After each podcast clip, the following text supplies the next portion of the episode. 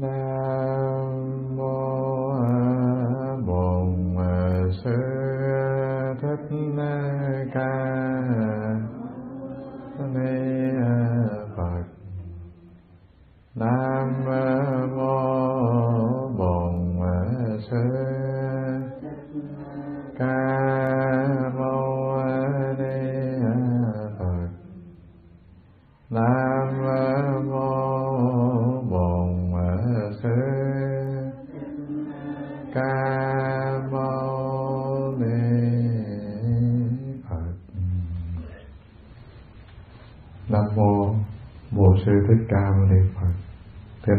hôm nay là ngày 11 tháng 5 năm 2013 chúng ta đã có hai buổi học ở nơi đây về thất thánh tài. Và mình mới đi vô được có hai phần thôi, tức là tính tài và giới tài. Hôm nay mình sẽ học tiếp cho xong thất thánh tài. Cái tài bảo thứ ba đó là tàm thứ tư đó là quý, tàm quý cái từ này nó hơi lạ đối với các vị thứ ba. Thứ tư đó là quý à, hai cái từ này có khi người ta gồm chung lại. Và nếu được dịch ra tiếng việt nó gọi là hổ thẹn thôi. Thế nhưng mà phân ra làm hai ấy, thì tàn nó có hàm một cái nghĩa là tự thẹn. Còn này là thẹn với tha nhân. Thế rồi ở trong cái lĩnh vực di thức á, thì đó là hai phần ở trong trong thiện pháp nha. Trong bách pháp minh môn luận tức là gồm có tâm vương nè. Thứ hai là tâm sở nè. Nhưng mà trong tâm sở này nó phân ra làm ác pháp và thiện pháp. Tâm vương tức là những ông chủ. Nó gồm có tám thứ. Nhãn nhị tỷ thiệt, thân, ý. Đó là sáu. Mạng na thức là bảy a la gia thức là tám. Đó là tám thức tâm vương. Tâm sở thì nó gồm có tùy phiền não, căn bản phiền não, vân vân. Căn bản phiền não là tham sân si. Tùy phiền não là mạng, nghi, ác, kiến, vân vân. Rồi thiện tâm sở nó gồm có cái phần này 11 loại thiện tâm sở. Nhưng mà trong 11 thiện tâm sở thì anh chàng tàm và quý này, nó đóng vai trò rất là quan trọng. Đó là mình giải thích cái sự liên hệ của nó.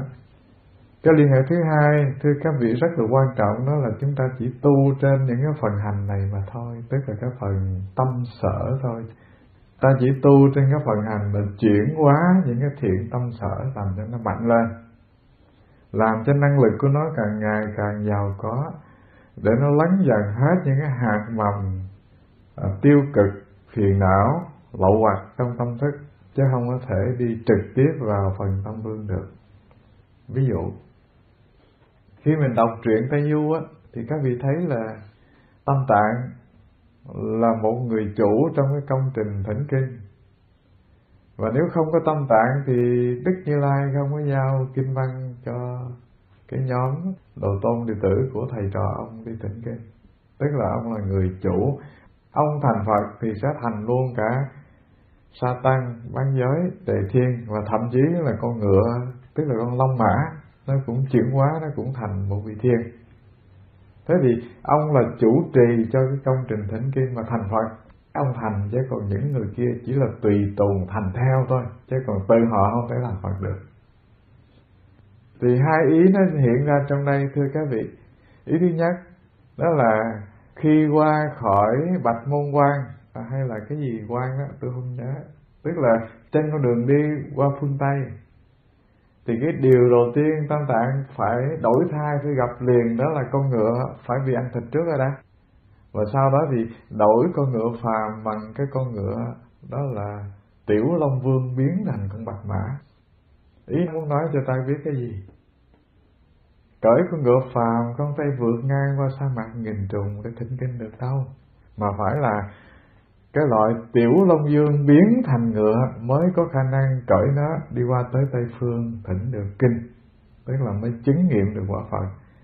Hàm một cái ý, thưa các vị, mình đừng có tưởng lầm rằng tu rồi theo lời của các vị thầy dạy cho là thân là bất tịnh, thân là vô thường, thân là phiền não, thân là kết cấu của nghiệp tội quỷ hoại đó không có con tiểu long thành ngựa thì các vị không thể thỉnh kinh được không có một hình hài, tốt đẹp, khỏe mạnh, an ổn thì không thể mượn nó để đi ngang qua bờ tử sinh.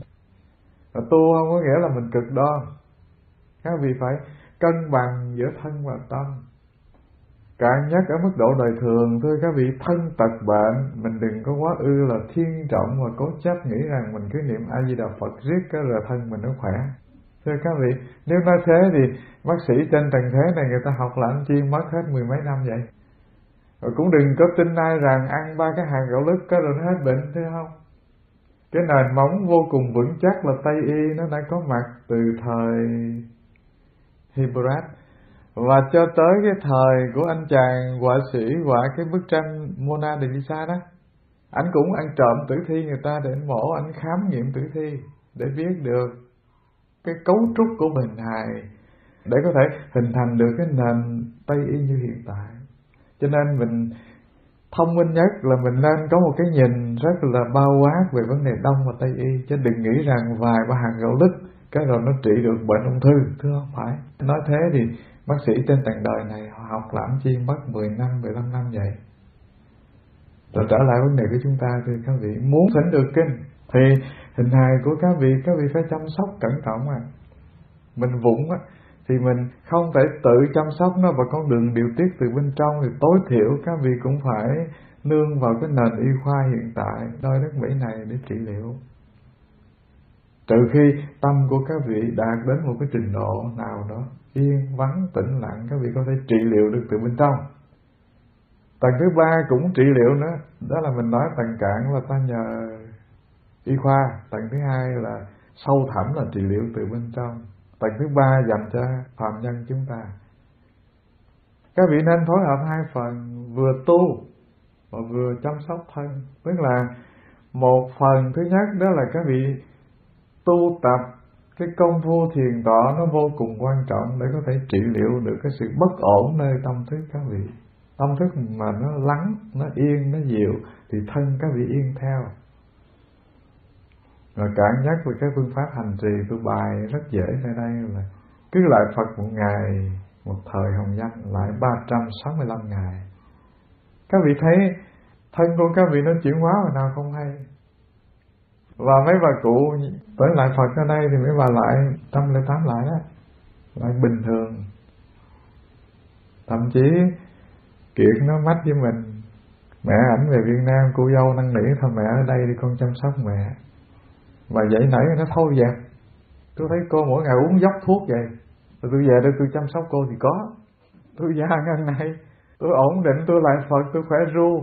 Thế rồi mời tôi về đây để tôi chăm sóc cô à. Tôi không có đến nỗi dại vậy đâu. Tôi ở mỹ cho nó khỏe cuộc đời tôi. Và cái điều đầu tiên thưa các vị tây du ký tặng cho chúng ta đó là phải có con tiểu long biến thành bạch mã. Rồi tam tạng ngồi trên lưng con tiểu long mới vượt nhìn trùng sa mạc qua tây phương vĩnh kinh. Thì cái đầu tiên là mình nhớ phật dạy là trung đạo. Không quá thiên trọng bên này, không quá thiên trọng bên kia. Các vị chăm sóc thân các vị đó là cách thứ nhất. Cách thứ hai, mình nói nơi đây nó liên hệ đến tàm và quý này. Không thôi nói hơi là dẫn nhau đi vô tây du ký luôn. Thưa các vị, tâm tạng chỉ làm một việc đó là ba phải thôi. Bác giới nói thì cũng nghe tề thiên bài biểu cho thì cũng nghe, thậm chí sa tăng thì lừ đừ thôi chứ mà sa tăng mà có cái khả năng mưu lược và cái miệng mồm dẻo như triêu bắt giới nhà ta thì Tam đại cũng nghe luôn. Thế thì bản chất tâm vương, nó vô thưởng vô phạt. Nó không có thể tu được mà tu là những cái anh chàng tùy tùng cận vệ thôi. Có nghĩa là hai cái phần vô cùng quan trọng nó khởi lên để nó đánh phá, để nó lôi kéo các vị. Một là thiện, hai là ác. Thế cho nên người ta chỉ tu trên cái phần tâm sở. Và tu phần tâm sở có nghĩa là làm cho cái năng lực thiện pháp này nó trưởng thành từng ngày, nó lớn dậy từng ngày. Và cái năng lực của nó càng mạnh bao nhiêu thì nó xô dạt cái nhóm ác tâm sở này, tức là nhóm ác pháp này càng ngày càng teo nhỏ lại. Nói một cách tổng quát đó là tàm và quý nó có năng lực tặng cho các vị cái sự quán chiếu, nhận biết về thiện và ác sinh khởi trong tâm thức các vị để các vị tự chuyển hóa thôi. Thẹn với mình và thẹn với người. Thẹn với người, nó hàm một cái nghĩa là cái việc đó vì danh dự, vì sĩ diện, vì vân vân. Cho nên ta cảm thấy cái này nó thua thiệt, cái điều này nó rất là tệ hại, cái điều này nó tiêu cực nhưng mà thưa các vị, nó vẫn còn thua một phần. Đó là phần tự thẹn với mình, vỗ lòng tự hỏi. Từ khả năng các vị quán chiếu về chính mình rồi thì cái năng lực chuyển hóa nó phát sinh thôi à. Đôi khi mình tu, mình sắp mặt cho vui thôi, tức là đối diện với người, biểu hiện cái sự tu tập mà quên một điều, chuyện đó không quan trọng đâu. Cái chuyện quan trọng là anh làm điều này với chính anh. Những thiện pháp nó đến với anh, không ai biết rõ anh bằng anh cả và những cái tâm thức u quẩn, độc hại, tiêu cực cũng không ai nhìn tỏ tường bằng anh cả. Anh mới thấy nó rõ ràng. Trong đời sống này ta đã quen với cái việc đóng kịch lâu đời rồi. Từ bé ta đã học cái nghề đó rồi. Cho nên ta nghĩ một đằng, nhưng mà ta nói cười, một nẻo là cái chuyện nó vô cùng là tự nhiên. Ghét thì cứ ghét cay, ghét đắng, nhưng mà gặp nhau thì thân thớt nói cười. Ai biết được mình? Mình không ưa cái ông chủ chỗ sở làm, nhưng mà nói thẳng mặt là không ưa mi thì nó đuổi việc cho mất việc làm. Cho nên chịu đựng, gặp thì anh có khỏe không? Vân vân. Nhưng mà trong bụng mình thì rủa thầm. Thì thưa các vị, ai biết điều này cho mình? Cho nên hai cái phần này, cái phần tinh tế nhất là hổ thẹn với mình là phần tàn đấy. Tàn và quý người ta chia ra hai phần như thế. Cũng là hổ thẹn. Nhưng một phía đó là hướng ngoại đối với người một phía là hướng nội với chính tự tâm ta. Tỉnh xứ thường quan kỹ quá ở chỗ lặng lẽ chỗ yên bình thường nhìn lại những cái lỗi lầm của chính mình. Tối thiểu thì trong một ngày vào buổi tối thưa các vị có một chút thì uh, công vô thiền quán thì mình hãy nhìn lại mình vỗ lòng tự hỏi cái một ngày nay mình đã xử sự với những người mình tiếp xúc ra làm sao mình có lừa dối không? Lừa dối mình, lừa dối người không? Và đừng nghĩ rằng những cái điều mình vung vãi vào người, những cái phiền muộn, những cái lo âu, hoặc là mình quạnh quẻ người, hoặc là mình gây sợ hãi cho người là không có quả báo, thưa các vị, quả báo nó đến liền thôi, đến liền ngay lên tâm thức của các vị. Các vị làm cho người ta sợ hãi thì tự thân các vị đã bất an rồi. Đó là quả báo gần nhất. Rồi xa hơn, thưa các vị cuộc đời này nó có ngàn vạn bất trắc nó đợi chờ ta. Gieo một hạt mầm ác nhỏ xíu thôi là ta gặt lại chứ không thể tránh đi được. Và cái chuyện này, thưa các vị, mình nếu có tu tập thì mình rất là kinh sợ. Bằng không thì mình cứ vung tay làm ác. Đừng nghĩ là phải cướp giật, giết người, mới là ác. Nghĩ suy một điều, muốn hại người là ác nói một lời tổn thương người, nó cũng thuộc về dạng ác rồi. Và gây nỗi sợ hãi cho người cũng là một loại ác rồi, thưa các vị. Đó là những điều mà nó nằm trong cái phần quán chiếu để tự tự tỉnh, tự giác. Tàm và quý nó có hàm cái nghĩa vậy. Mình làm lại. Tàm nó có nghĩa là tự thẹn với chính mình, nghĩa là quay về, nhận biết những cái vụng về, khiếm khuyết, tiêu cực của tâm thức mình nó nằm ẩn khuất rất là sâu.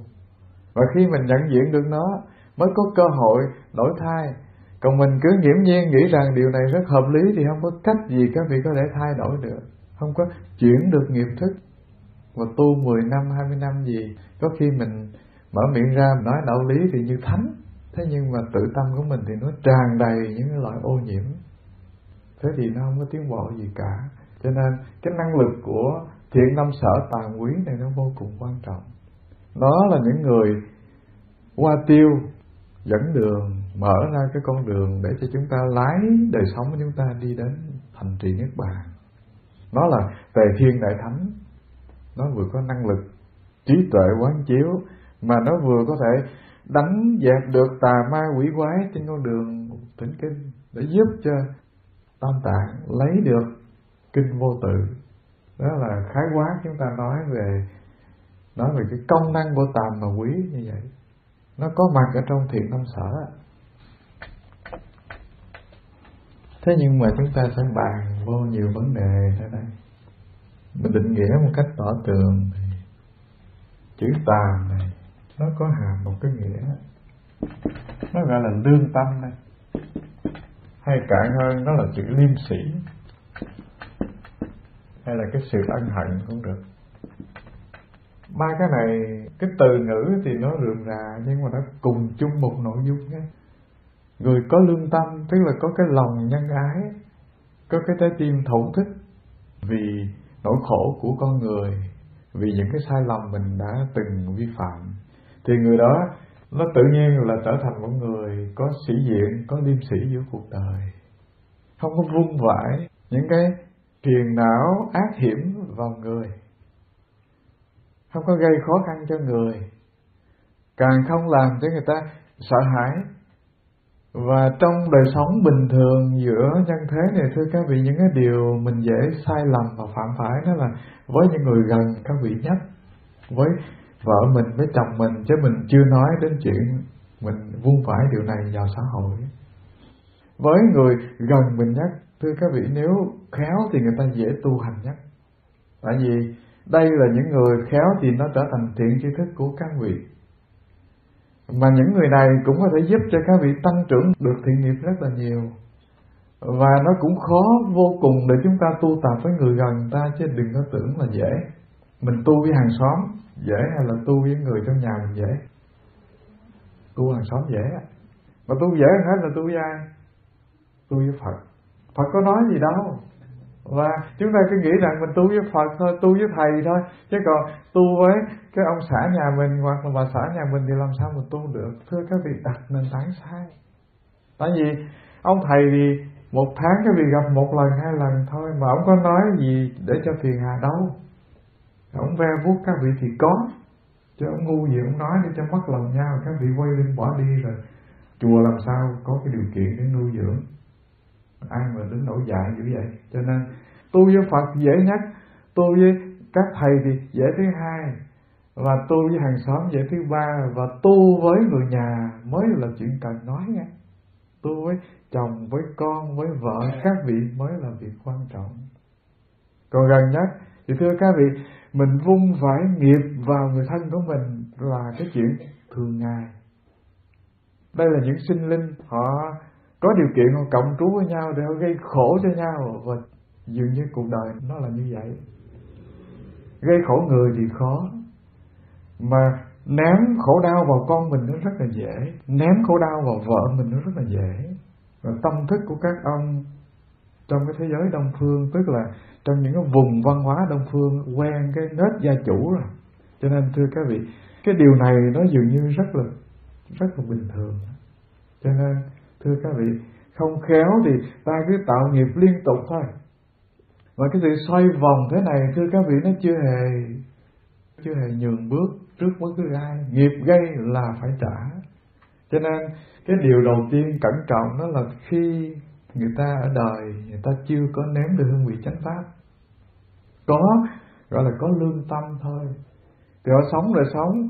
Thứ nhất là nó cân bằng, thứ hai là nó hài hòa thứ ba là họ quan niệm rằng đời sống nếu mình gieo cái gì cho người thì mình sẽ gặt lại món quà đó, cho nên trong đời sống này họ không có vung vãi những cái điều nó vô cùng tiêu cực, phiền muộn, âu lo, sợ hãi, khổ đau vào người, để họ hưởng được cái quả lành trọn một đời thôi. Cuộc đời đi lăn quanh rồi sẽ gặp. Trái đất này nó tròn chứ đâu phải nó vuông. Nó không phải là một cái chiều dài đi hoài không gặp kẻ thù mình mình gây ân oán 20 năm trước, mình đâu ngờ rằng rồi lây quay mình lại gặp. Huống nữa là chung một đời sống gia đình. Thế cho nên đầu tiên chưa phải là người tu, là người trần thế bình thường. Có một quan niệm đời sống lành thiện thì người ta đã có được cái điều này, có được cái trái tim nhân hậu, có được cái lương tâm trong sạch.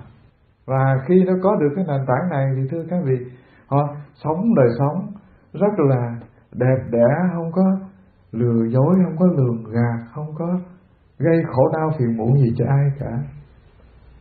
Tôi có một người bạn, ông làm thầy giáo, dạy hán văn thôi, dạy cho cái lớp tăng ni trẻ ở trường trung cấp Phật học.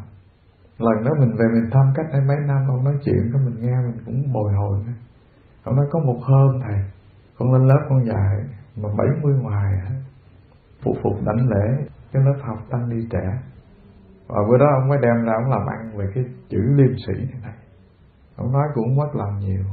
Ông thấy đời sống của các thầy cô trẻ bây giờ, điều thứ nhất đó là tiêu phí tiền của phật tử tín đồ một cách vô tội vạ. Điều thứ hai là đua đòi vô tội vạ. Điều thứ ba là cái phẩm chất của người tu không có được nuôi dưỡng một cách hoàn thiện. Không có cái tư cách của những người tu để cho người ta kính trọng. Và thành phố Đà Lạt thì nó nhỏ chứ nó không có lớn. Mọi cái vụng về, sơ sót về về phẩm hạnh của các thầy cô trẻ đi ra ngoài đường, ngồi quán cà phê, vân vân. Nhiều việc việc chi họ cũng phản ánh lại cho ông. Tại vì ông là một phật tử vô cùng dễ thương. Và nhất là thành phố Đà Lạt thì, thưa các vị, thành phố ngày xưa Thiên Chúa giáo mạnh hơn Phật giáo rất là nhiều. Cho nên ông đau lòng quá. Ông nói là các thầy cô chưa cần làm cái chi nặng nề trong đời sống đạo Phật cả. Các thầy chỉ cần có một sự liêm sĩ nhất định thôi. Nhà nho họ dùng cái từ có một sự liêm sĩ nhất định khi mình khoác chiếc áo của người tu thế này. Chứ con chưa đòi hỏi các thầy cô phải là thánh. Phải có một sự liêm sĩ nhất định của một con người giữa trần thế này. Khi mình khoác chiếc áo này, mình phải sống thế nào cho nó xứng danh? Nhà nho gọi là chính danh đó danh như thế nào thì bên trong nó phải biểu lộ như thế ấy. Danh anh là một ông thầy tu thì đời sống bên trong anh phải là một ông thầy tu. Danh anh là người xuất gia, danh anh là người thọ giới giới lớn, vân vân thì anh xứng danh thôi chứ không cần làm thánh. Cho nên đầu tiên con nghĩ rằng cái điều cần phải làm đó là nên có một cái sự liêm sĩ nhất định khi mình ăn hạt cơm thập phương thí chủ.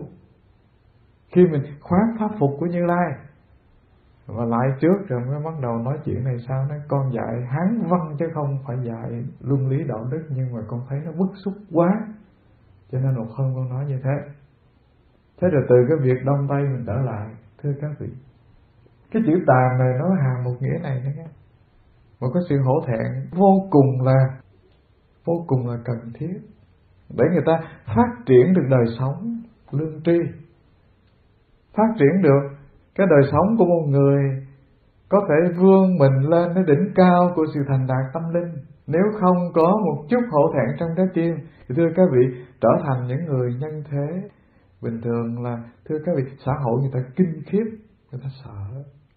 Và không có sự hổ thẹn nhất định đời sống mình cứ chìm sâu vào những cái tiêu cực. Thế thì gia đình của mình tan nát, thế thì con cái mình không có cách chi nó vươn lên được cả nếu không có sự hổ thẹn trong con đường tu tập thì thiện nghiệp mình nó không có dâng lên từng ngày.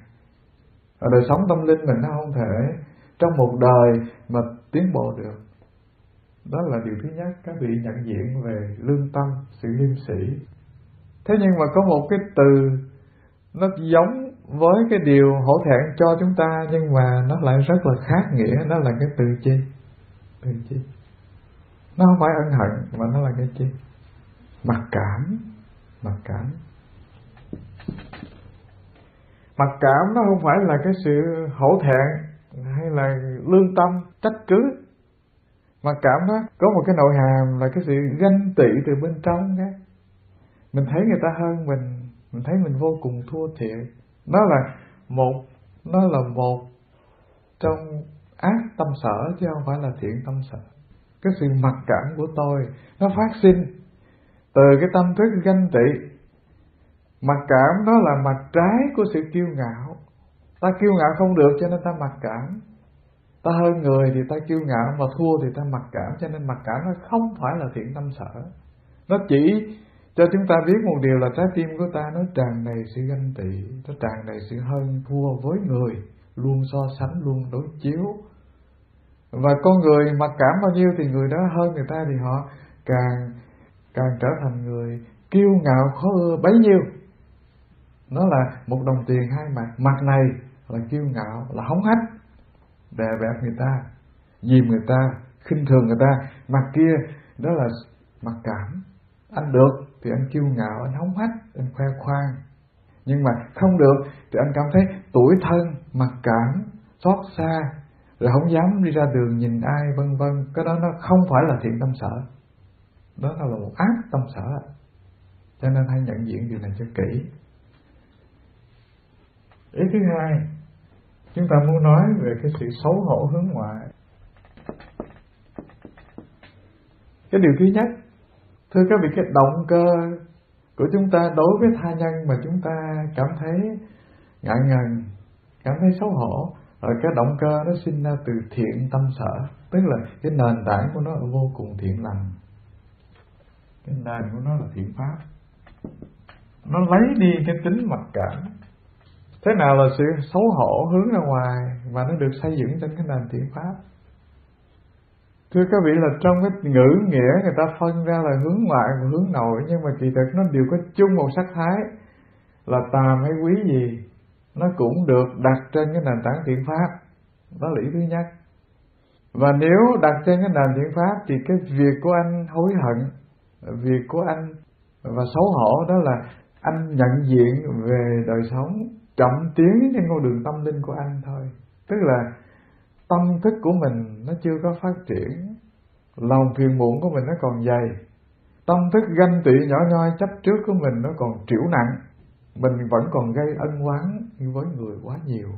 Mình vẫn còn thích hành hạ, tỏ đài hoặc là vung vãi cái phiền muộn vào người tâm của mình nó chưa đủ lành thiện, lòng trắc ẩn của mình nó chưa lớn. Đó là những đặc tính nó có mặt trong tàm và quý. Những đặc tính này nó có mặt trên cái nền của thiện pháp. Tại vì khi anh có một cái nhìn ra ngoài, anh nhận diện về hoàn cảnh xã hội, về người chung quanh, về bằng hữu, về những điều anh đối diện mà anh quay về, anh nhận ra là thiện tâm anh chưa được nuôi dưỡng, đời sống tâm linh anh chưa dâng lên, tuổi thì đã già và bao nhiêu cái tập khí phiền não trong đời sống dường như tu nhiều năm mà vẫn chưa thay đổi. Thế thì người ta gọi đó là xấu hổ hướng ngoại là như vậy. Chứ không phải là nhìn người thấy người ta giàu hơn là mình thấy phiền muộn. Thấy người ta sao tuổi già ta khỏe, còn mình tuổi già cái nó lụm cà lụm cụm, nó bệnh hoài, cái mình chán, mình tuổi thân, vân vân. Cái đó là một tâm thức mặc cảm hoặc buồn phiền, tự giết lấy mình. Cho nên hướng ngoại hay hướng nội đều đặt trên cái nền tảng thiện pháp để làm phấn khích bồ đề tâm, để nuôi dưỡng năng lượng tu tập thì gọi đó là tàm và quý, được đặt trên cái nền tảng của thiện pháp. Và các vị đặt tàm và quý, tức là đặt cái sự xấu hổ này trên cái nền tảng thiện pháp, thì các vị mới có thể phát triển được đời sống tu còn nếu các vị đặt nó trên cái nền của ác pháp tức là cái nền của sự ganh tị của mặc cảm của tâm thức vô cùng tiêu cực ấy, thì nó dìm mình xuống. Nó làm cho mỗi một ngày mình cảm thấy ẩm đạm hơn phiền muộn hơn. Có một lần mình nói với các vị về một ly nước đó người ta nhìn vào nửa ly nước vô cùng phiền muộn. Cho mà không dám cho một ly nước cho chút xíu như đá ly này thế nhưng mà nếu mình nhìn, nhìn cái ly nước mà tâm thức mình khởi nghĩ nó ồ quá quý. Ta cho nửa ly nước ôi xin cảm ơn vô cùng tôi có được nửa ly nước. Mà nếu các vị khởi cái tâm thức là tại sao không được nhiều hơn mà chỉ có phân nửa thế thì các vị phiền muộn. Mà các vị khởi cái tâm vô cùng tri ân nửa ly nước thế thì các vị tràn đầy mật ngọt trong trái tim. Từ cái điều này cái nền tảng thiện pháp nó là như vậy khi cái chất ganh tị chúng ta có mặt thì ác pháp nó có mặt. À, khi cái chất tri ân của chúng ta bên trong có mặt thì thiện pháp liền có mặt. Đó là cái ý của tàm và quý nó được đặt trên hai cái nền thiện pháp và ác pháp như vậy. Thiện pháp nó có mặt thì nó nâng đời sống của chúng ta lên từng ngày. Ác pháp nó có mặt thì nó dìm đời sống chúng ta xuống từng ngày. Hai cái này tùy vào cái năng lực nội tỉnh quán chiếu của các vị, để tự xấu hổ từng ngày từng ngày mà nuôi dưỡng bồ đề tâm. Thế là cái điều thứ ba, mình tóm lại hai hai cái phần mình đã thưa với các vị. Chúng ta nói đến những đặc tính của nó. Những đặc tính sinh ra từ tàm mà quý. Như mình vừa thưa với các vị, đặc tính của nó đó là nó không có cái yếu tố tự ti mặc cảm trong đây. Và nếu năng lực tâm thức mình, cái sự nhận biết mình không nhạy, thì mình cứ nghĩ lầm rằng cái sự tự ti mặc cảm đó là một thiện pháp và mình lầm. Cho nên cái điều đầu tiên phải nhận diện cho kỹ là khi yếu tố tự ti mặc cảm trong tự thân mình nó có, nghĩa là cái phần nó sẽ có, đó là cái tính kiêu ngạo, hống hách nó có mặt cho nên người ta mới tự ti mặc cảm. Nó không phải là thiện pháp nha. Cái đặc tính của tàn và quý nó phát sinh là không có yếu tố tự ti mặc cảm. Nó chỉ thuần một yếu tố. Đó là hướng thiện, hướng thượng. Thứ ba, nó là nuôi dưỡng bồ đề tâm. Thế nào là hướng thiện, thế nào là hướng thượng, thế nào là nuôi dưỡng bồ đề tâm? Ví dụ cũng một sự việc mà mình có thể khởi phát tự ti mặc cảm mình nhìn thấy người ta tu tập giỏi, học Phật pháp vô cùng là hay, và trở thành một người chỉ có ba năm thôi mà họ chuyển hóa được từ một con người, từ một con người ở dưới đáy của xã hội, xấu xa hống hách, khó ưa. Tâm thức nó tràn đầy cáu bẩn, tức là nó tràn đầy ô uế thế nhưng mà trong vòng có ba năm họ tu tập, tự nhiên họ thành một con người rất khác. Xử sự họ với mình, thấy nó đẹp đẽ làm sao? Rồi đời sống gia đình của họ theo cái năng lực tu nó chuyển biến. Từ cái người nghèo kiết mà tự nhiên mới tu mấy năm họ trở thành những người ăn nên, làm ra, hoàn cảnh gia đình nó rất là dễ chịu ra. Và khi mình nhìn người, cái mình vô cùng ganh tị thì đó là yếu tố của mặc cảm tự ti, nó được sinh ra từ nền ác tâm sở, từ ác pháp. Thế nhưng mà rồi, mình nhìn cái con người cách đây vài năm, họ thua thiệt, mọi bề vụng về, mọi bề, thấp thỏi, mọi bề. Thế nhưng mà sau ba bốn năm gì mình nhìn thấy, ôi, phong cách rất là đàng hoàng, rất là dễ thương, biểu hiện được đạo đức khả kính. Rồi đời sống gia đình họ nó thay đổi một cách lạ lùng mình phát sinh cái niềm vui vô cùng. Xin chia sẻ niềm vui với anh. Tôi không biết là anh tu tập như thế nào. Anh làm việc ra sao. Mà đời sống gia đình, từ lúc gia đình như một cái địa ngục. Và nhờ năng lực tu cho nên bữa nay cái sự hài hòa nó có mặt giữa anh với người hôn phối của anh. Con cái anh nó vô cùng phát triển về chuyện học hành, vân vân. Tôi vô cùng ngưỡng mộ. Và thú thật là tôi hết sức là vui mừng khi thấy hoàn cảnh đổi thay như anh. Thì người ta gọi cái điều đó, nó phát sinh từ tàm và quý của cái nền thiệt tâm sở mà không có yếu tố sự mặc cảm, tự ti, ganh tị gì bên trong cả. Ta gọi cái sự hướng dẫn của tâm này, nó xây dựng được con đường hướng thiện và hướng thượng. Nó luôn đi lên, luôn cảm thấy quan hỷ khi có người hơn mình, cảm thấy quan hỷ khi người ta làm được những phật sự. Quan hỷ khi người ta càng ngày càng trở thành một người có lợi ích lớn cho cộng đồng, không có yếu tố ganh tị trong đây. Và thưa các vị, mình không thể làm được một việc gì to lớn giúp đỡ ai. Thì cái việc vô cùng thông minh đó là khi người ta làm được việc chi mà nó vô cùng hay ho to lớn thì ta có quyền khen một lời, tán trả một câu hoặc tối thiểu thì, tối thiểu thì ta làm chi? Giúp một ngón tay, chứ đừng giúp bàn tay. Giúp một ngón tay thôi. Thì gọi là cái nền tảng thiện tâm sở đang có mặt để hướng dẫn đời sống anh, hướng thượng, hướng thiện và nuôi dưỡng bồ đề tâm. Thế là chúng là, người ta khen ông đó một câu, mình nghe cay đắng, thì mình biết là cái tâm hành của mình, cái chất ganh tị nó còn còn nặng lắm đó. Cho nên muốn trị cái chất ganh tị này chỉ là một việc vô cùng giản dị là ai khen người kia một câu, mình khen họ hai câu. Và làm được cái chuyện bên ngoài thì nó sẽ đổi được tâm thức bên trong của các vị. Rồi cái điều này nó theo với mình trên con đường tu học. Nhất định là cái tâm ganh tị bên trong nó là hạt mầm bé nhỏ là nó quỷ phá hết bồ đề tâm của chúng ta. Rồi các vị ứng dụng điều đó trong cái sinh hoạt tu hay trong sinh hoạt làm đạo các vị thì nó là như vậy đó thấy người ta làm được một chút Phật sự, mình vô cùng quan hỷ.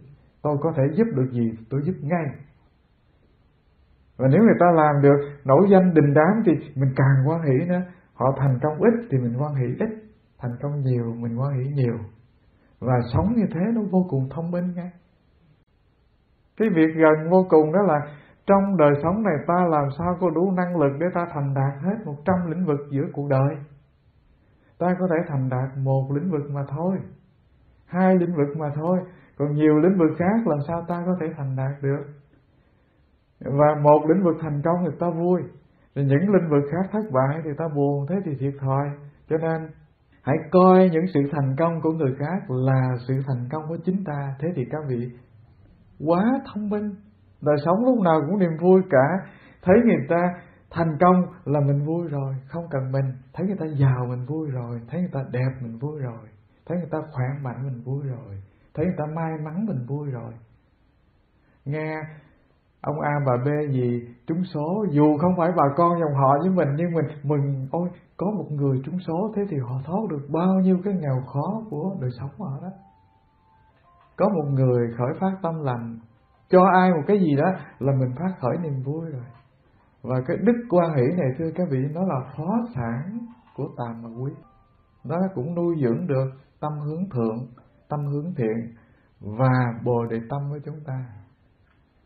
Và tâm thức của mình từng ngày mà các vị bỏ vô những phần như thế thì, thưa đại chúng, là trong đời sống này không có một ngày nào gọi là ngày u ám, ngày buồn phiền, ngày chán nản cả. Ngày nào cũng niềm vui tràn đầy. Và nếu khéo thì ta tự nuôi dưỡng mình chứ có ai nuôi dưỡng được ta đâu. Thưa đại chúng là cái lúc tuổi mình còn năm còn bảy tuổi còn 15, 13 tuổi thì còn nhờ người khác dạy. Nhưng mà khi các vị đã trưởng thành học hành ra trường các vị như thế này thì ai mà dám dạy các vị? Thế thì ta phải là thầy của chính ta.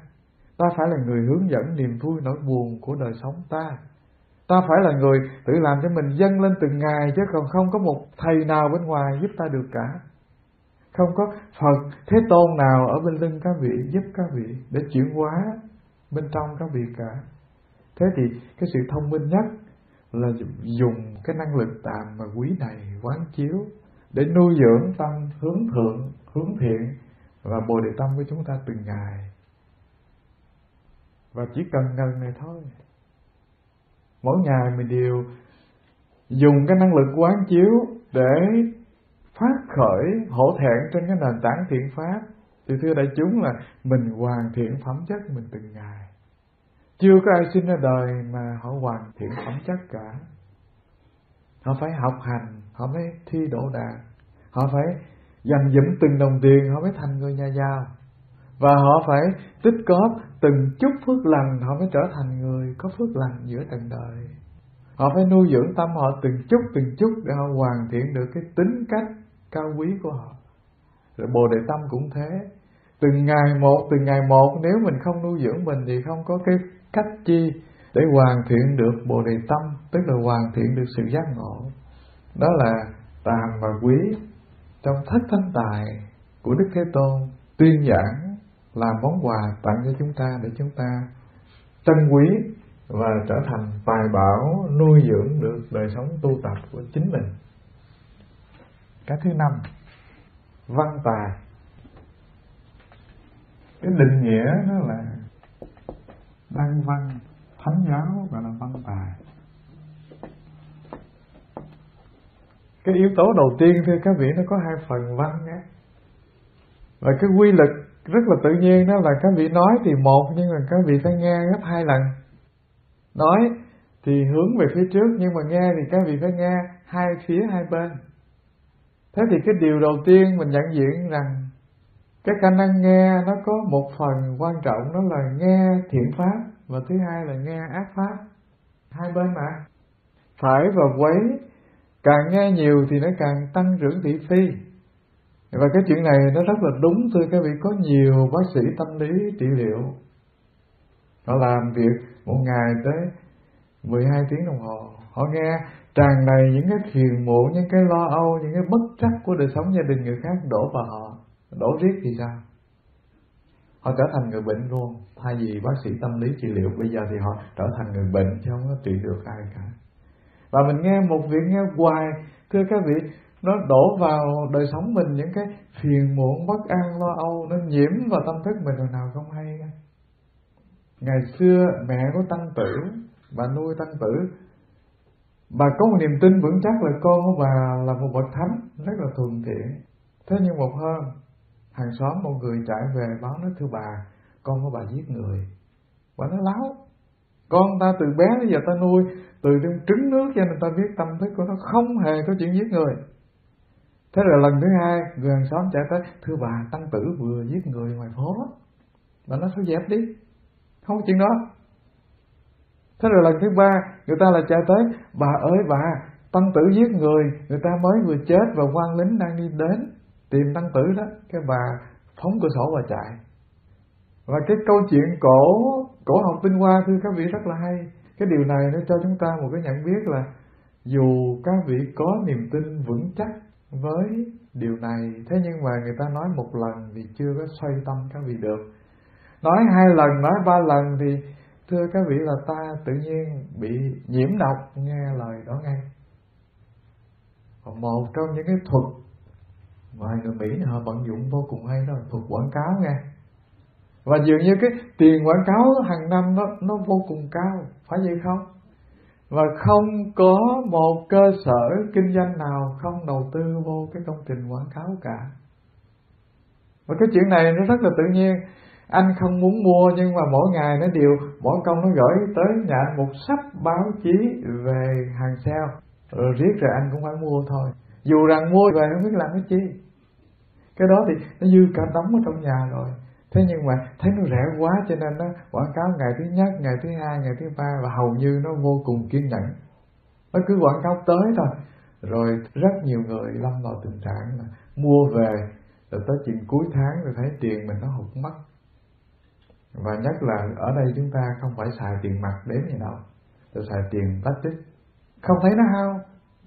Và từ điều đó, thưa các vị, cái phần tiêu cực đó là ta nghe về cái hướng thị phi là càng nghe nhiều bao nhiêu thì nó càng làm rối tâm thức, các vị nó dìm các vị xuống, nó làm cho cái hạt giống phiền não, lậu nghiệp nó tràn đầy cái tâm thức của các vị.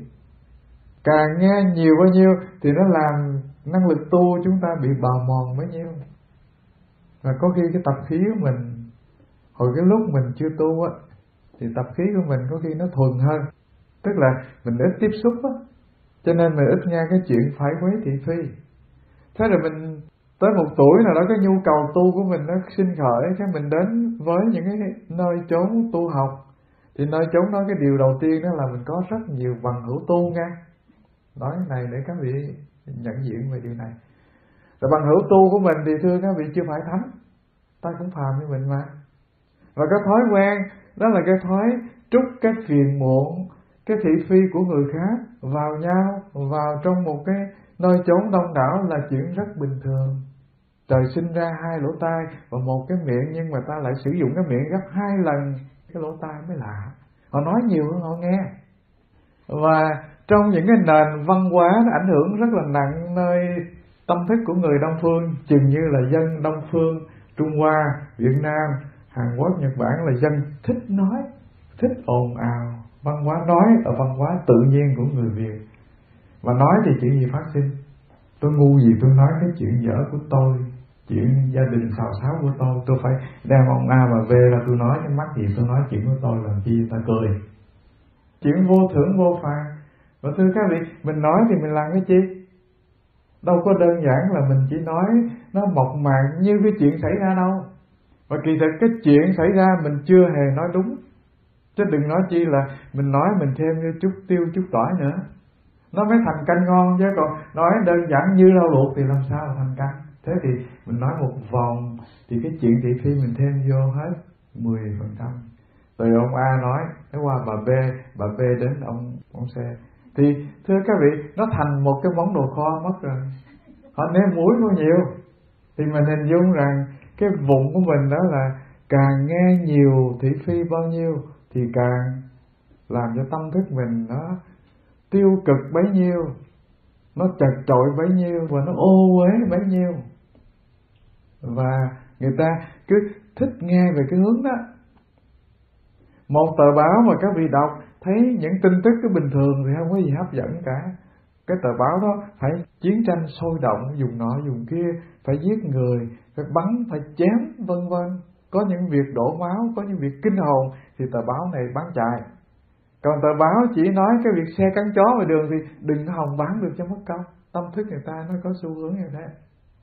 Thế cho nên thưa các vị ta cứ bị đầu độc do vì năng lực tu thì ít mà có khi cái tâm thức của mình lúc chưa tu thì nó thuần mà lúc mình tu trong những cái môi trường mà không khéo nuôi dưỡng á, thì tạo thành cái chất thị phi của một nhóm phật tử càng ngày càng đầy và không có nơi nào nhiều thị phi bằng những cái nhà bếp của các chùa cả.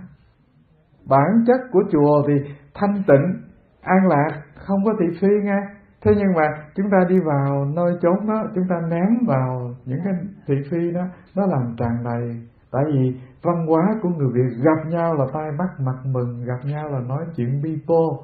Mà nói chuyện chuyện mình thì nói ba phút hết rồi, cho nên kiếm chuyện của người khác làm quà cho nhau cho vui thế thì nó sinh ra vô vàng điều thị phi, nó đầu đoạt tâm thức ta. Đó là cái hướng tiêu cực của vô cùng của văn đó. nó hai hướng. Cái hướng là hướng tiêu cực của văn. B, chúng ta nói cái hướng tích cực. Hướng này mới đúng, văn là thánh tài của như lai. Thế nào là tích cực? Nghe chánh pháp, nghe giáo lý thưa các vị, ngàn thánh trong quá khứ, họ dám liều mình, hiến thân để nghe một câu kinh thôi đó. Thế thì cái năng lực của chánh pháp nó vô cùng kỳ lạ. Khi nó thấm vào tâm thức các vị, chỉ cần một câu thôi, nó có thể chuyển hóa được một đời sống. Cho nên khả năng nghe chánh pháp không bao giờ mỏi mệt là như vậy. Cái lợi ích thứ nhất là khi mình nghe chánh pháp thì nó giảm đi cái thời lượng mình nghe phi pháp, phải không? Thay vì các vị ngồi, các vị tụng kinh, các vị tọa thiền, các vị nghe pháp, thì bớt đi được một tiếng đồng hồ ngồi nghe cái chuyện thị phi của thiên hạ. Chưa nói gì nhiều, chỉ cần ngồi nghe pháp mà không nghe cũng được, ngồi ngủ cũng được. Nó cũng giảm đi một tiếng mấy đồng hồ mình nói chuyện thị phi. Ông thầy, ông giảng dù dở lắm, vô đó mình ngồi ngủ lên ngủ xuống. Nhưng mà vẫn tốt à theo tôi thì quan niệm vậy. Không cần giảng hay, chỉ cần các vị ngồi đó rồi ngủ cũng hay nữa bớt đi một tiếng mấy đồng hồ mình thị phi và mình đổ vào tâm thức mình những cái cáo bẩn của trần thế. Rồi đổ vô thì dễ, mà lấy ra thì khó. Và khi đổ vô nó ở trong đó thì chuyện gì phát sinh? Nó thành của mình, thưa các vị. Rồi các vị thở ra, hơi thở thì toàn là cái thứ thị phi phiền muộn, ganh tị, nhỏ nhoi của trần thế người ta đổ vào. Và trần đời này, thưa các vị, những cái món đó thì hàng phi không à? Cái hàng mua thì nó là chánh pháp. Và rất là khó để mình bỏ vô, tại mình rất là hà tiện. Còn cái hàng phi thì cứ lấy đại về, cho nên mình đổ những cái thứ đó vào tâm thức mình. Nó đầy hồi nào không hay. Rồi nó ô uế mình, nó nhiễm nhiễm bẩn mình hồi nào không hay. Thế cho nên, thưa các vị, cái hướng tích cực đó là người xưa đã dám liều chết để nghe một câu kinh. Rồi chúng ta thì một thời tỏ thiền, một thời tụng kinh, một thời tu tập. Một thời nghe pháp nó vô cùng quý. Tại vì cái năng lực chánh pháp thẩm thấu vào tim các vị thì nó có khả năng chuyển hóa hết phiền não. Thấm được một câu kinh thôi, người ta đã giải thoát rồi. Cái hướng tích cực đầu tiên của nó là cái sự quân tập. Thế nào là sự quân tập? Quân có nghĩa là ướt đó bản chất của trà nó không có mùi hoa lại. Thế nhưng mà người ta trộn hoa lại vô, người ta ủ nó lại trong một ngày, một đêm hoặc ba ngày, ba đêm, sau đó họ ném hết hoa lại ra. Sau đó thì các vị bỏ một nhúm trà vào bình, các vị chế thì các vị nghe cái mùi lại ngào ngạt. Cái hương đó đã ướp vào trong từng cọng trà, cũng như thế. Thưa các vị ta quân tập thánh giáo như lai bằng vào cái con đường đó là nghe từng ngày, tự nhiên nó thấm vào tâm thức mình, nào nào, không hay. Và con đường phiền não cũng bằng sự quân tập. Con đường khổ đau cũng bằng vào sự quân tập. Thì cái con đường tu tập và nghe thánh giáo như lai cũng bằng vào con đường tu tập. Ví dụ, mình chưa quen với kinh văn của đức phật dạy, mình đọc kinh mình thấy nó dội như là ăn cơm nếp thì nó ngắn gần chết đọc được bài kinh thở cái phào nhẹ nhõm, mừng quá. Nhưng mà, thưa các vị, đọc một lần, đọc hai lần, cảm thấy nó chưa hứng thú, các vị đọc một trăm lần, rồi các vị đọc nhiều hơn nữa. Thậm chí tới một lúc nào đó các vị mở một trang kinh ra là mắt sáng bừng, niềm vui nó tràn dậy nó tâm thức, đọc thấy nó vô cùng lý thú. Thưa các vị, cái điều này nó không phải là đơn giản đâu đọc một trang kinh mà vô cùng lý thú, say xưa. Và giống như là mình nếm hương vị ngọt ngào của mật thì không phải là cái chuyện ít nhân duyên hay là quân tập ít mà có thể làm được điều này. Thậm chí, cách đây hai năm mình có một buổi trình bày về văn học ở Hàm trước một số các thầy cô trẻ, mình có một lời khuyên. Mình nói là các thầy cô nên biết rằng, tam tạng thánh giáo như lai rất là giàu mà chưa cần đọc hết tam tạng. Là một người xuất gia mà không đọc hết vào tạng a hàm của phật, tức là bốn bộ a hàm trong văn học Bali thì năm bộ, và trong văn học Hán Tạng thì bốn bộ, trường a hàm trung a hàm tăng nhất a hàm và tạp a hàm nếu là một người tu sĩ mà không đọc hết bốn bộ này là các vị có tội với gia tài thánh giáo như lai. Người ta là cư sĩ thì có thể tha cho, không cần đọc hết kinh tạng của Phật dạy, nhưng mà là một người xuất gia. Không đọc hết bốn bộ a hàm là phản bội giáo lý như lai, là kẻ có tội với gia tài thánh giáo như lai. Thế rồi có một thầy trẻ nói, thầy làm cách nào để giúp để con đọc? Sao con đọc vô thấy nó vòng vòng vòng vòng vậy con đọc hoài xong con chán gần chết. Tôi nói, chịu à tôi không có cách gì giúp được. Các thầy phải tự làm cho các thầy có một cái niềm hưng phấn các thầy đọc thôi đọc một lần, đọc hai lần, đọc một trăm lần, đọc một ngàn lần thì sẽ thấy hứng thú. Thế thì thưa đại chúng, cái điều đầu tiên đặt mình vào cái hướng tích cực để tu đó là các vị phải tự quân tập mình chứ không ai giúp mình được cả. Quân tập mình từng ngày. Mình có cái thói quen đó là thả trôi đời mình theo trần thì dễ, theo phiền não thì dễ. Mà lái đời sống mình đi đến cái hướng thiện lành phát triển thì nó không phải đơn giản. Cái con đường sinh tử là con đường mình đã đi từ ngàn vạn kiếp, cho nên mình dễ thả trôi nhưng mà cái con đường hướng mình lên, phát triển đời sống mình để vượt thoát tử sinh là con đường mới làm quen thôi, cho nên nó rất lạ lẫm. Do vậy cho nên nếu các vị không nhủ lòng, không nhắc nhở mình, không cố gắng thì không có cách gì các vị có thể phát triển được cả phát triển gần nhất là nếu không nhắc mình học Phật pháp thì không có cách chi mình có thể siêng để học cả.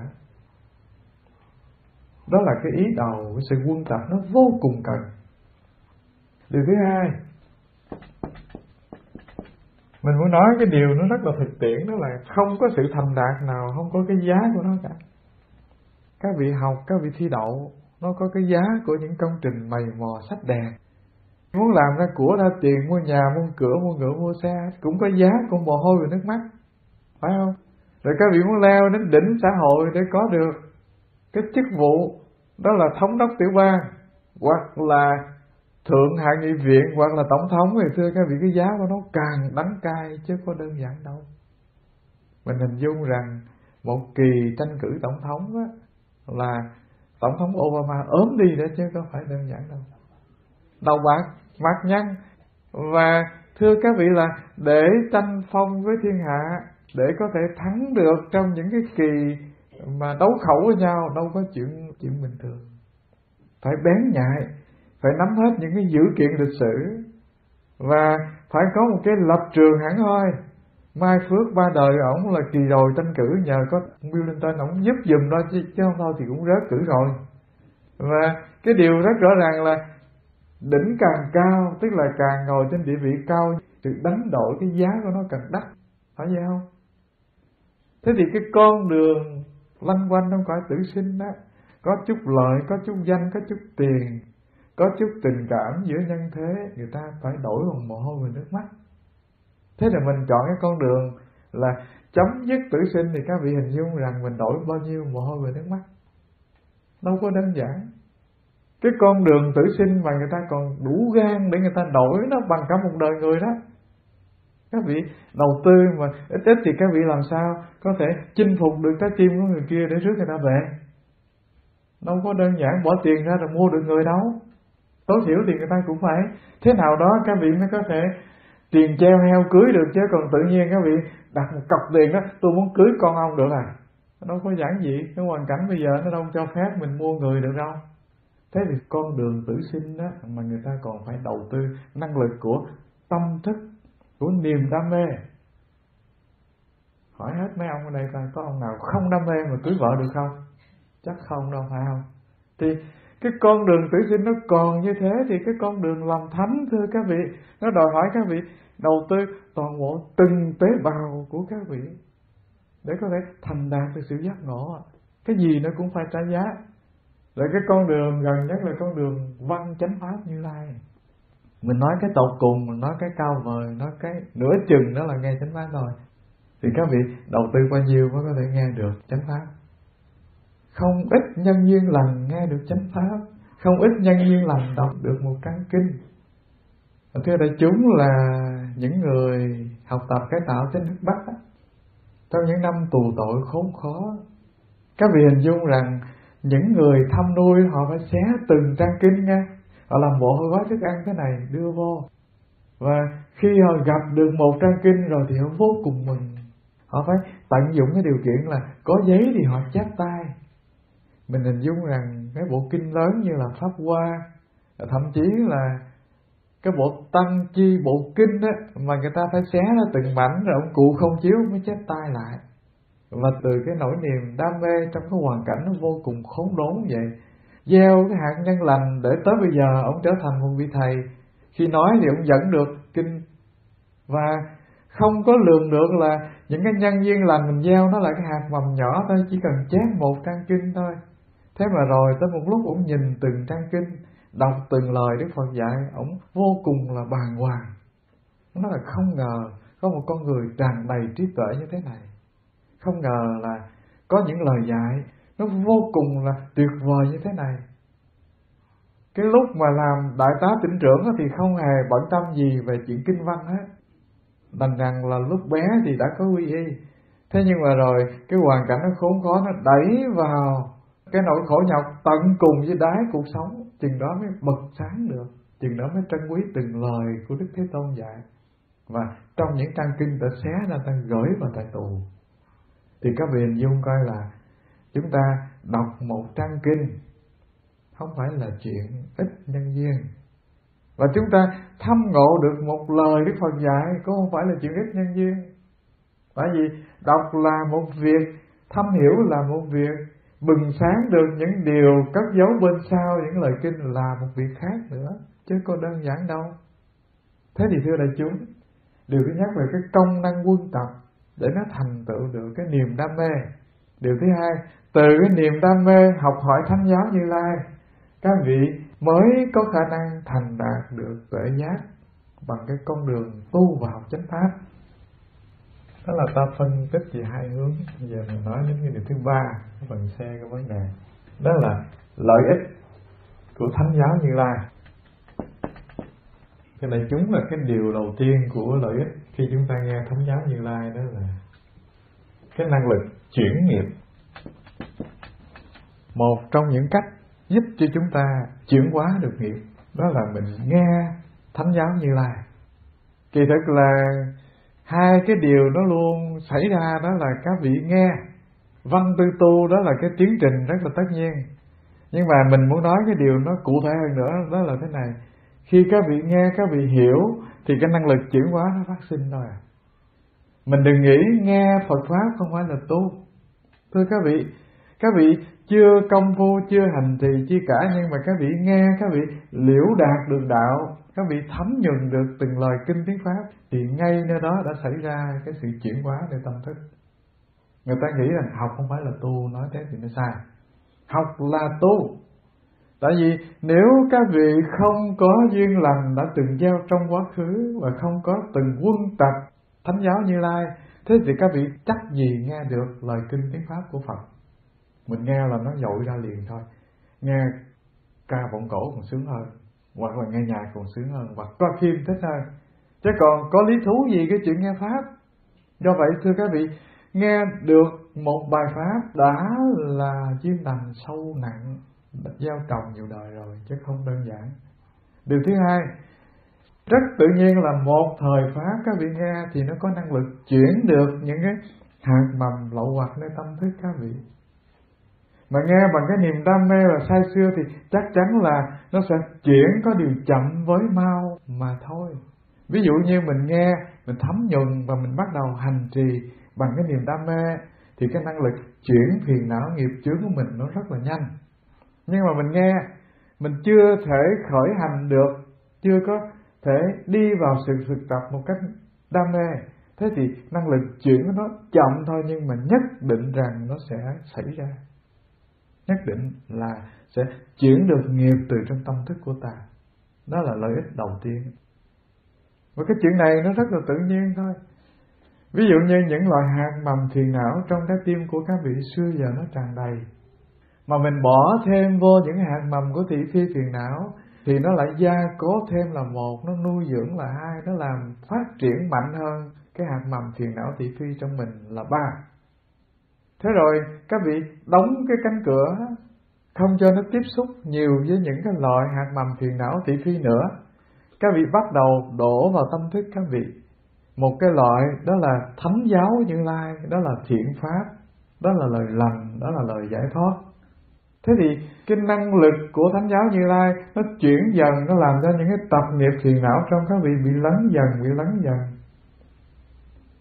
Người ta có hai cách để người ta làm cho cái hồ nước kia nó trở thành trong. Cách thứ nhất là chi? Tắt cạn hết nước, đổ nước mới vô. Cách thứ hai, như chúng ta làm, đó là chúng ta không cần tắt cạn. Chúng ta cứ mở nước trong đi vô. Thì dần dần hồ nước kia nó sẽ đào thải dần, nó trung hòa dần, nó đào thải, nó chảy một lúc, thưa các vị. Hồ nước vẫn như thế, nhưng mà dần dần nó trong và nào không hay. Nó không còn xanh, nó không còn hôi rêu rong không còn. Tự nhiên là hồ nước rất là trong trẻo. Thì cái con đường quân tập thánh giáo như lai nó là như vậy. Thưa các vị, mọi việc nó đều phải xảy ra như thế. Cho nên cái việc đầu tiên khi các vị học tập kinh điển tư duy lời của đức thế tôn dạy, thì cái năng lực chuyển nghiệp nó xảy ra thôi. Và con đường trần thế hay con đường tu tập gì nó đều như thế này cả. Thưa các vị, cái con đường chuyển hóa nó phải xảy ra như vậy. Các vị chưa thể làm quen được với thánh giáo như lai, nhưng mà các vị cứ quân tập từng ngày từng ngày, rồi sẽ tới một lúc nói, thì nói lời kinh, thở thì thở hơi kinh. Suy nghĩ thì suy nghĩ trên cái nền tảng của thánh pháp như lai giải thoát, chứ không đi con đường khác được. Nó phải như vậy. Nó phải như vậy, chắc như vậy. Điều cái năng lực mình quân có nhiều hay không mà thôi. Mình có đủ đam mê hay không mà thôi. Mình có mơ ước đời mình vươn lên tầm cao để thành đạt sự giác ngộ có trí tuệ hay không mà thôi. Nếu các vị thích luyện đời mình cho nó chìm trong phiền não, thì không nói làm chi. Nếu có một chút niềm đam mê, khởi phát bồ đề tâm muốn hướng thượng, thì cái con đường tuyệt vời nhất là hãy quân thánh giáo như lai từng ngày từng ngày. Đọc nè, học nè, suy nghĩ nè, chiêm nghiệm, viết từng trang kinh. Thì thưa đại chúng, nó sẽ phát triển theo với tháng ngày. Dần dần nó đầy nào không hay. Tóm lại, thưa đại chúng là cái lợi ích của thánh giáo như lai tùy vào từng cái điều kiện của những người ham tu. Cái vai trò người đó là một tu sĩ, vai trò người đó là một người cư sĩ. Thưa các vị, không khác gì nhau cả. Tức là các vị có khả năng phát triển đời sống tu học của các vị trên cái nền của những người phật tử ham tu, các vị cũng phát triển đó để trở thành những người vô cùng giỏi. Nếu cái nền của các vị, chỗ đứng của các vị là môn thầy tu, thì cũng có khả năng phát triển được cái năng lực học Phật để nâng đời sống mình lên cao. Và học một bài kinh của Phật, đọc một bài kinh của Phật, viết một bài kinh của Phật chưa hề dư. Và trong những phương pháp học hay nhất là người ta viết cái câu kinh nào rất là lý thú thì mày mò chép lại từng câu, thưa các vị. Cái điều này nó in vào tâm thức các vị rất là sâu. Tại vì tai mình viết, mắt mình để ý, tâm thức mình vận hành theo và cái điều này thưa các vị nó không loại trừ ai cả. Từ những vị thầy cực thông minh họ cũng làm như thế. Và nếu mình viết một lần không nhớ học một lần không nhớ thì học bao nhiêu lần? Học một trăm lần không nhớ thì học một ngàn lần nó cũng nhớ thôi. Và cái nguyên tắc kỳ lạ là người ta học dễ nhớ thì người ta dễ quên. Mình học tới cái tuổi 70, 80 mà mình học không nhớ thì thưa các vị, tới chừng nhớ rồi thì không có trời nào làm cho mình quên được cả. Nhớ rồi nó in vô luôn. Thế thì không nhớ được, bén nhạy, thông minh như người ta, cũng nên cảm ơn đất trời. Tại vì nhờ vậy cho nên con học hoài, cho đến nỗi con thuộc luôn, nó in vào tâm thức. Cho nên không có chuyện làm không được. Mà chỉ có một chuyện là đúng không muốn làm, không muốn làm. Không có chuyện, không có thì giờ tại không chịu đầu tư, không có niềm đam mê thôi, chứ còn thưa các vị, con đường này mở ra rất là rộng. Và tóm lại, mình truyền đạt cái điều này, cái niềm mong muốn là các phật tử đều đi vào kho tàng thánh giáo như lai. Đừng nghĩ rằng tất cả những kinh văn các thầy đã giải thích hết, không còn gì để làm thêm thứ khác. Mỗi người có cái hướng nhìn khác nhau, có cách giải thích khác nhau đừng nghĩ là những bài kinh pháp cú chúng ta đã từng học qua. Và thầy Phước Tịnh đã chia sẻ hết những cái ý, cạn và sâu ở trong từng bốn câu kinh pháp cú thưa không? Chưa ai có thể tự hào rằng mình nhìn suốt vào những lời kinh của Đức Phật cả. Và đừng nghĩ rằng các thầy thiền sư lớn, thiền sư nhỏ đem kinh nọ, đem kinh kia ra giải thích mà đã làm hết được những cái điều áo nghĩa sâu màu trong những kinh văn đó, thưa vẫn chưa? Các vị hình dung rằng một quyển kinh viên giác thôi. Và mình nhìn thử cái tiến trình giải thích kinh viên giác đó. Từ ngày phê phong tông mật cho tới trải dài về sau, nó khoảng chừng năm bảy chục bản chú giải kinh viên giác. Và mình không biết tại làm sao mà người Trung Hoa, họ có một cái niềm đam mê lớn vô cùng đối với thánh giáo như lai. Trong khi đó thì người việt chúng ta, thưa các vị, dường như mình coi cái việc là lấy của người làm của mình thôi, chứ còn tự thân mình không có phát triển ra được thêm điều gì cả. Bê nguyên bản văn học trung hoa về làm của mình dịch thôi. Thế thì nó rất là thiệt thòi. Và cái điều mình nói một vòng để trở lại, thưa các vị, tùy vào vị trí đứng của chúng ta, vai trò chúng ta trong xã hội này, trong cuộc đời này, lời kinh tiếng pháp của phật mà thấm vào các vị, thì lợi ích đầu tiên đó là nó chuyển nghiệp thức phiền não của ta từ nghiệp thức của phàm phu, khổ đau, bời bời tâm thức nó nặng trĩu những cái ưu tư phiền muộn, nó làm cho nhẹ, làm cho trong sáng, làm cho phước lành tăng trưởng, làm cho tự giác phát sinh. Cái điều này nó sẽ xảy ra theo với cái tiến trình ham tu, ham học của các vị. Là nó chuyển nghiệp lớn hơn nữa là nó chuyển cái chi? Thưa các vị, sẽ tới một lúc một câu kinh bừng sáng lên như mặt trời rạng rỡ, làm cho các vị chấm dứt được lậu nghiệp và thành đạt được trí tuệ. Người xưa nghe một câu thôi là bừng ngộ. Và mình đừng tưởng rằng đơn giản là ngang một đời đó ông nghe mà ông bừng ngộ. Ông đã từng gieo cái duyên lành từ ngàn vạn kiếp trong cái niềm đam mê tu học Phật pháp mà thành đạt được như vậy. Đó là cái lợi ích thứ nhất là chuyển được nghiệp. Lợi ích thứ hai đó là phát sinh được trí tuệ giải thoát. Lời của đức thế tôn tuôn chảy ra từ tuệ giác, chứ chưa hề có một lời nào tuôn chảy ra từ phàm tâm cả. Trong những cái thành tựu đức phật, có một cái điều nó vô cùng hay, đó là thập bát bất cộng pháp tức là đức thế tôn có 18 pháp khác với phàm phu vô cùng. Tôi không có nhớ hết 18 đâu nghe tôi nhớ lẩm bẩm là chợt nhớ rồi dẫn ra cho các vị nghe thôi. Có ba pháp hành là nhất thiết thân nghiệp tùng trí tuệ hành, nhất thiết ngữ nghiệp tùng trí huệ hành, nhất thiết tâm nghiệp tùng trí huệ hành. Tức là tất cả những cái điều gì nó sinh khởi ra từ thân như lai đều từ cái nguồn chảy trí tuệ tất cả những cái điều như lai nói, nó đều tuôn chảy ra từ trí tuệ. Và tất cả cái điều gì như lai suy nghĩ, nó đều tuôn chảy ra từ năng lực trí tuệ mà chưa hề tuôn chảy ra từ phàm tâm, vọng động tâm, sinh diệt tâm. Hôm nào mình sẽ ghi cho rõ thập bát pháp bất cộng thế này để cống hiến cho các vị. Rồi trở lại vấn đề mình muốn thưa thưa các vị. Tất cả cái hành động của như lai đứng đi nói cười vân vân từ thân, từ miệng và từ ý thức đều sinh trưởng, đều tuôn chảy từ trí tuệ. Tất nhiên như lai thì đã hà sa kiếp tu tập, cho nên cái việc của ngài làm ngôn ngữ ngài nói và tâm ngài suy nghĩ nó đều tuôn chảy từ bi và trí tuệ. Rồi chúng ta, thưa các vị, mày mò đi vào con đường tu. Nếu chúng ta không quân tập mình từng ngày để tâm mình nó lành thiện, để cái năng lực trí tuệ nó phát sinh, thế thì các vị sẽ có lúc thì nó trải ra từ trí tuệ rồi có lúc thì nó trải ra từ đâu? Từ phiền não từ khổ đau. Khi tâm của mình nó quân cái gì nó có cái gì trong ấy thì nó trải ra cái ấy. Cho nên không lạ gì đối với người tu có lúc thì nói như thánh mà cũng có lúc thì nói như như Atula cũng sân si chứ tự nhiên nó vậy. Tại vì cái lúc đó thì tâm Atula nó tràn đầy còn cái lúc kia thì lúc thánh tâm nó tràn đầy thế thì từ cái ví dụ đó mình trở lại, thưa các vị, lợi ích của thánh giáo quân vào trong tâm thức các vị. Sẽ đến một lúc là tâm thức của các vị đó tràn đầy những cái lời của bậc giải thoát, cho nên nói thì nói lời của các bậc giải thoát. Dù rằng tâm nó chưa phải thuần thiện, chưa phải thanh lọc hết tất cả những cáo bẩn của phàm phu. Thế nhưng mà cái chất tuệ giác, vai mượn từ thánh giáo như lai nó tràn đầy, cho nên mở miệng ra thì nói được những lời tràn đầy trí tuệ từ kinh văn của đức phật dạy. Thì cái chuyện này, thưa các vị, nó cũng rất đúng với chúng ta.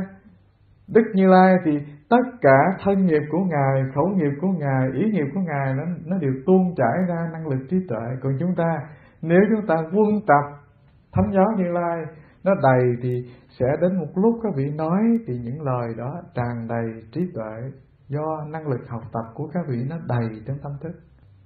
Cái gì trong bụng ta có thì nó sẽ ra miệng ta, ra mũi ta. Chuyện bình thường nó là như vậy. Trong đời sống vật lý này, ví dụ như các vị mà đau bụng, các vị no hơi, thì các vị ở ra thì hơi trong bụng các vị ra chứ cái chi? Thì tâm linh ta cũng thế. Năng lực trí tuệ mình mà quân cái gì trong đây thì nó sẽ trải ra cái điều ấy.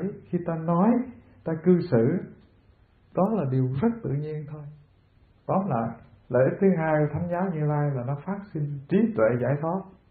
Và cuối cùng, thưa các vị, thánh giáo như lai nó làm viên mãn được bồ đề tâm của các vị.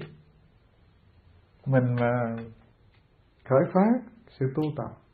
Mình không nuôi mình từng ngày bằng những lời kinh thì thưa các vị, cái năng lực tu của mình nó nhạt nhòa dần, có lúc mình cảm thấy cái chuyện tu hành nó không phải là cái gì là ghê gớm là mình buông trôi rất là dễ.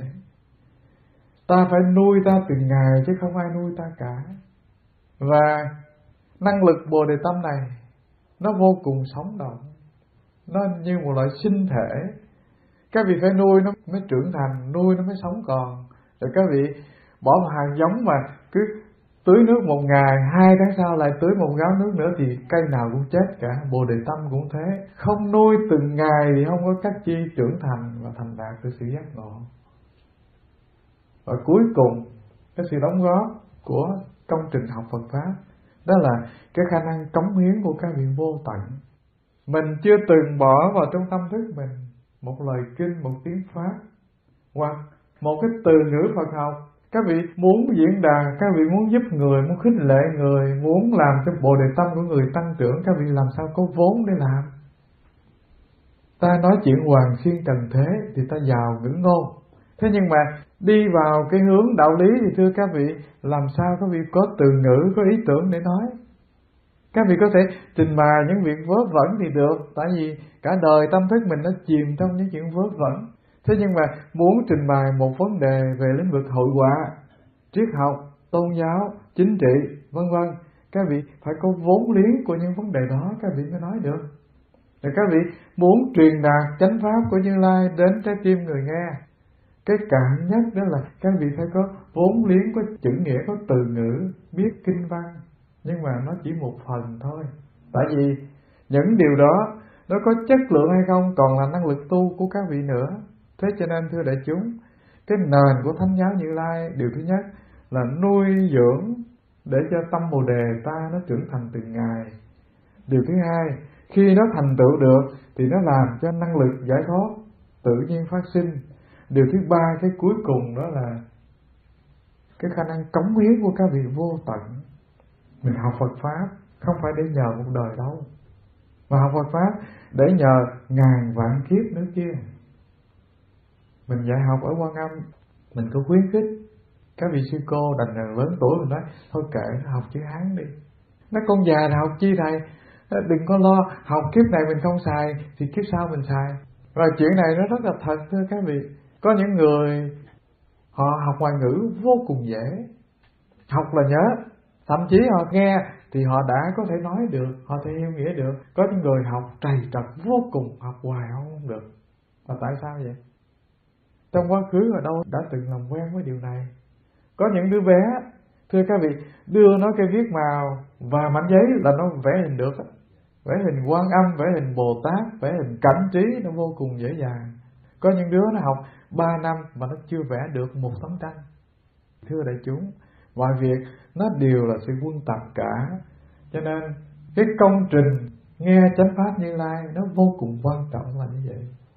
Nuôi dưỡng bồ đề tâm phát sinh trí tuệ nè làm viên mãn được quả lành trên con đường tu tập và cuối cùng là năng lực cống hiến của nó vô cùng kỳ vĩ khi các vị tu học chánh pháp của Như Lai.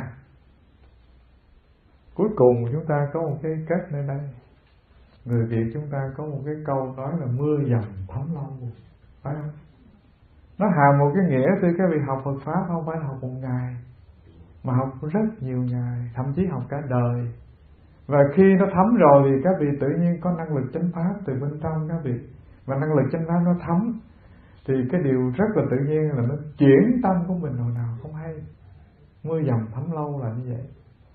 Các vị học một ngày một chút, học một ngày một chút, đọc một ngày một trang kinh và không cần làm gì nhiều. Mỗi sáng mình lại phật một thời, tối trước khi ngủ mình tọa thiền một thời. Thấy chừng như là nó chẳng có chi mà ghê gớm cả chỉ là một cái loại sinh hoạt thân và tâm thôi, nhưng mà không lường được. Và năng lực tu của mình, nó chuyển hóa mình, thậm chí đến một lúc mình đối với tầng thế này, nhẹ tên rồi đến một lúc sắp xếp cuộc đời mình để vô nằm trong bốn bức ván nhẹ tên là không thấy cái gì mà phiền muộn, dính dáng hay là lo âu hay là chi cảm. Mà đời người nó sẽ đến như vậy. Thế thì thưa các vị mỗi một ngày, một chút tu tập, một chút học Phật nó vô cùng cần cho chúng ta. Nước chảy, nó không phải cái ào đầy hồ đâu, mà nó từng giọt tí tách thì nó đầy hồ. Tu cũng vậy, học cũng vậy. Thứ hai, thưa các vị, mình hãy nhận biết về hoàn cảnh của mình để mình tự nuôi dưỡng mình. Mình đang ở trong cái điều kiện nó vô cùng tốt lành, nơi quê hương này. Rồi mình cũng đang là người đi hết nửa đoạn đường trần thế rồi nói nửa đoạn đường thì khiêm tốn chứ có người đi hết hai phần ba rồi. Thì thưa các vị là mình nên tự khích lệ mình bằng không thì có khi rồi trở tay không kịp. Và cái điều mong mỏi cuối cùng, thưa các vị, hãy làm cho cái dòng nước tu học của mình nó tí tách nhưng mà mỗi ngày đều chảy. Đừng có dừng lại đó là cái năng lực vô cùng cần thiết. Không cần các vị chạy các vị hãy chậm chậm đi thôi rồi các vị sẽ đi đến trời cao. Và cuối cùng xin dừng ở đây. Xin cảm ơn các vị. Nguyện đem công đức này? Hướng về khắp tất cả để tới và chúng sanh đều trọn